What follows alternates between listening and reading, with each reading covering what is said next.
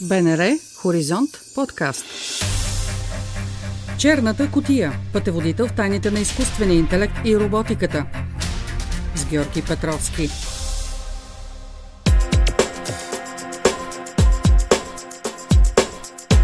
Здравейте, приятели и последователи на подкаста Черната котия. Това е началото на третия сезон. Измина повече от година, откакто технологичният предприемач Илон Мъск оповести концепцията за хуманоидния робот Tesla Bot, известен още под името Optimus. Сега, на 30 септември, светът трябва да се запознае и с реално действащия прототип. Роботът ще може да изпълнява опасни повтарящи се задачи, а в бъдеще ще бъде натоварен и с домакински задължения и ще стане придружител на възрастни хора. Оптимас трябва да влезе в масово производство до 10 години или поне така твърди Мъск. Изпреварващ удар обаче нанесе китайският технологичен гигант Xiaomi, който вече представи своя прототип. Това стана с интересен етюд на сцената между изпълнителния директор на компанията Лей Джун и самия Cyber One, който едва ли някой ще се изненада, притежава външни черти, напомнящи на Optimus. Това интересно технологично съперничество повдига редица въпроси, свързани с засиления интерес в последно време към хуманоидните роботи, нуждата от тях, трудностите при разработването и внедряването им, социалните измерения на взаимодействието между човека и изкуствения интелект.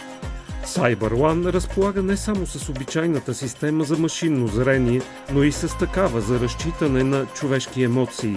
Последните тенденции в програмирането на роботите включват алгоритми от типа социален сензор, който дефинира същност на характеристика или профил на човека, с когото роботът общува. Обяснява доцент Майя Димитрова от Института по роботика към Българската академия на науките. Доцент Димитрова, на какво се дължи засиленият интерес към разработването и усъвършенстването на човекоподобни или хуманоидни роботи? Свидетели сме на четвъртата индустриална революция, характерен признак за която е сливането на технологии. Това ли е благодатната среда? Това ли е основата? Да. От една страна, технологиите са част от нашия живот от най-ранна възраст.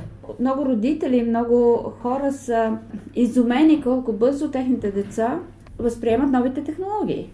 Роботите са част от нас. И когато говорим за хуманоидни роботи, ние разбираме не само техния външен вид, ние разбираме и някаква по-сложна концепция за, за тяхното развитие, която включва опитите да създадем алгоритми или устройства, които могат по някакъв начин да разбират нас, хората. Какво основно отличава днешните хуманоидни роботи от тези, за които сега споменах? Именно, и това не е само мое мнение, това е общото мнение, че изкуственият интелект като система от алгоритми се е развил до такава степен, че вече позволява да правим анализ на друго ниво, не на ниво на физическото ниво на взаимодействие между хора и устройства, а на социалното ниво, на което се формира определено разбиране за нагласите на хората. Така че в един момент може да се окаже, че една изкуствена система е способна да предвиди моето поведение в отговор на нагласа, а не само в отговор на нечие друго поведение. Това изглежда и доста по-сериозно предизвикателство, отколкото чисто механичното технологично изработване на хуманоидните роботи. Да, колкото и парадоксално да изглежда и да звучи, но наистина задачата да накараме една хуманоидна ръка да отвори една брава, от наша гледна точка в наше време вече изглежда наистина смешно, елементарна, докато на времето тя е, е била възприемана като изключително актуална. Черната котия. Пътеводител в тайните на изкуствения интелект и роботиката. С Георги Петровски. Какви са сега основните проблеми от гледна точка на социалната подготвеност на тези роботи, на начина по който хората ще ги възприемат, на рисковете, които крият? Трябва да се замислим а, за какво ни трябва този робот. Оказва се, че а, роботите, а, благодарение на своята комплексност и в същото време полуавтономност, могат да изпълняват професионални задачи. което означава да подпомагат хората във всичките професии, които те упражняват. Така че а, тежките или повтарящи се задачи могат да бъдат поети от а, подобни устройства. Но в, дори в социалната сфера, в сферата на предоставяне на социални услуги, а, роботите могат да подпомогнат социалните работници, също така могат да подпомогнат педагозите. Защото, знаете ли, робота няма да се подразни да повтори 20 пъти едно нещо и никога няма да се подразни пък, че детето не схваща толкова бързо, колкото очакваме. А, има и нещо друго. Едно дете, което изостава от другите деца в една или друга а, област, изведнъж се усеща достатъчно а, включено в един процес, в който то разбира как сложна технология работи. Така че, когато едно детенце от дневен център отишло в училище и казало, ние имаме робот, децата казали, а, искаме да го видим. И детето ги води в дневния център да им покаже робота. И всъщност роботите се оказват посредни, социални посредници. Те не, са, те не отчуждават децата, напротив. Те, ги, те са в центъра на това взаимодействие, което прави децата равни. И по този начин самото дете изпитва повече увереност в себе си. След именно, като, именно. След Защото до голяма степен увереността а, в собствените си способности понякога липсва на децата, които срещат затруднения в училище, понеже непрекъснато някой ги коригира. Каква е посоката? Как ще се научат роботите да се разбират по-добре с хората? Вие работите точно в тази област. Какво им липсва? Какво вече умеят? и как ще се получи контакт? Роботите нямат способността да си поставят цел. Робота е една програма. А значи екипът, който стои зад разработването на роботи, а, е, се състои от програмисти, психолози, педагози, философи, които изработват нови концепции по този начин могат да препрограмират робота. Потенциалът на робота да бъде препрограмиран е безкрайен. Една от парадигмите, които съществуват в момента, се нарича магиосникът от Ос, Wizard of Oz, в който създаваме една сценка, включваща робот, и участника в експеримента не знае, че всъщност роботът не, не е автономен, а че някой в момента чрез телеуправление го контролира. Но по този начин изследваме а, възможните реакции на хората към, към роботите, така че да знаем кои поведения да програмираме и кои изобщо да не включваме. Следващото ниво на развитие на интелекта на самия робот. Какво очаква един човек, пред който е поставен един робот, всъщност хуманоиден робот? Какво очаква човека от машината, от устройството, от изкуствения интелект? Знаете ли, колкото и да звучи невероятно, може би, но това, което човек очаква от робота, всъщност е, се крие в личността на самия човек. Тоест, роботът трябва да притежава онова ниво на интелект, което формира така наречения социален сензор. И този социален сензор, който си е алгоритъм, а, дефинира същностна характеристика или профил на човека, с когото робота общува. Тоест хората могат да бъдат интроверти, екстроверти, експанзивни, скромни, тихи, буйни и така нататък и така нататък. Правят се такива изследвания и е изключително важно роботът да е съвместим с характера на този човек. Фактически човека, който гледа робота, всъщност докато го гледа робота, робота вече трябва да го е преценил. След колко години или месеци, след колко време роботът ще може да преценява правилно характера, темперамента на човека, който е срещу него? Прогнозата всъщност със сигурност е в пряка зависимост, функция на количеството психолози, които вие ще включите в разработването на хуманоидни роботи.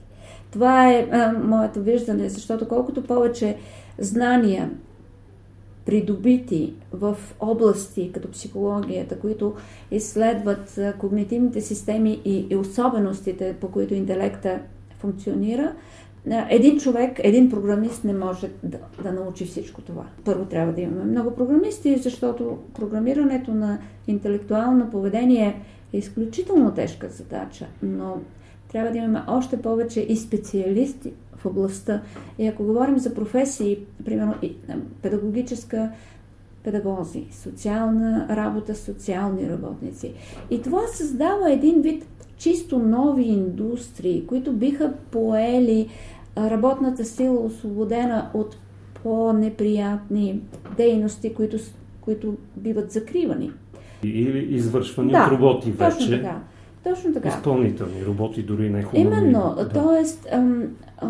потенциалът е огромен и това, че нивото на развитие на тези интелектуални функции не е достатъчно високо, колкото ни се иска, е именно нашата грешка.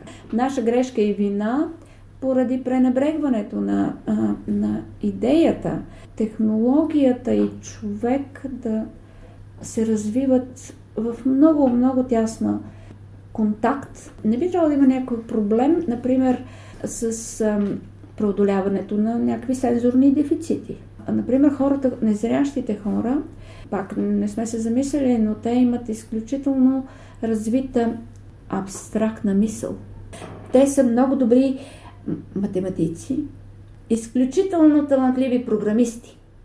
Колкото и да не се струва странно, но те умеят да, да го видят по някакъв начин езика за програмиране, който се състои точка за петая, нов ред. Зрящите хора непрекъснато се объркват на зрителна база, докато те не се объркват, защото те нямат това нарушаване.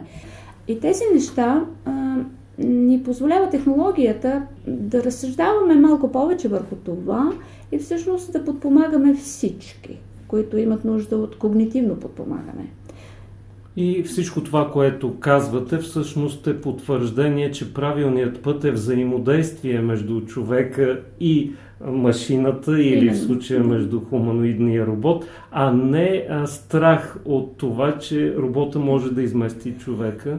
Именно. Ние тук в, в нашата група възприемаме сътрудничеството като най-важното, най-важния компонент, а не примерно да изпращаме роботите на, на специални мисии и после да чакаме те да ни докладват какво са свършили.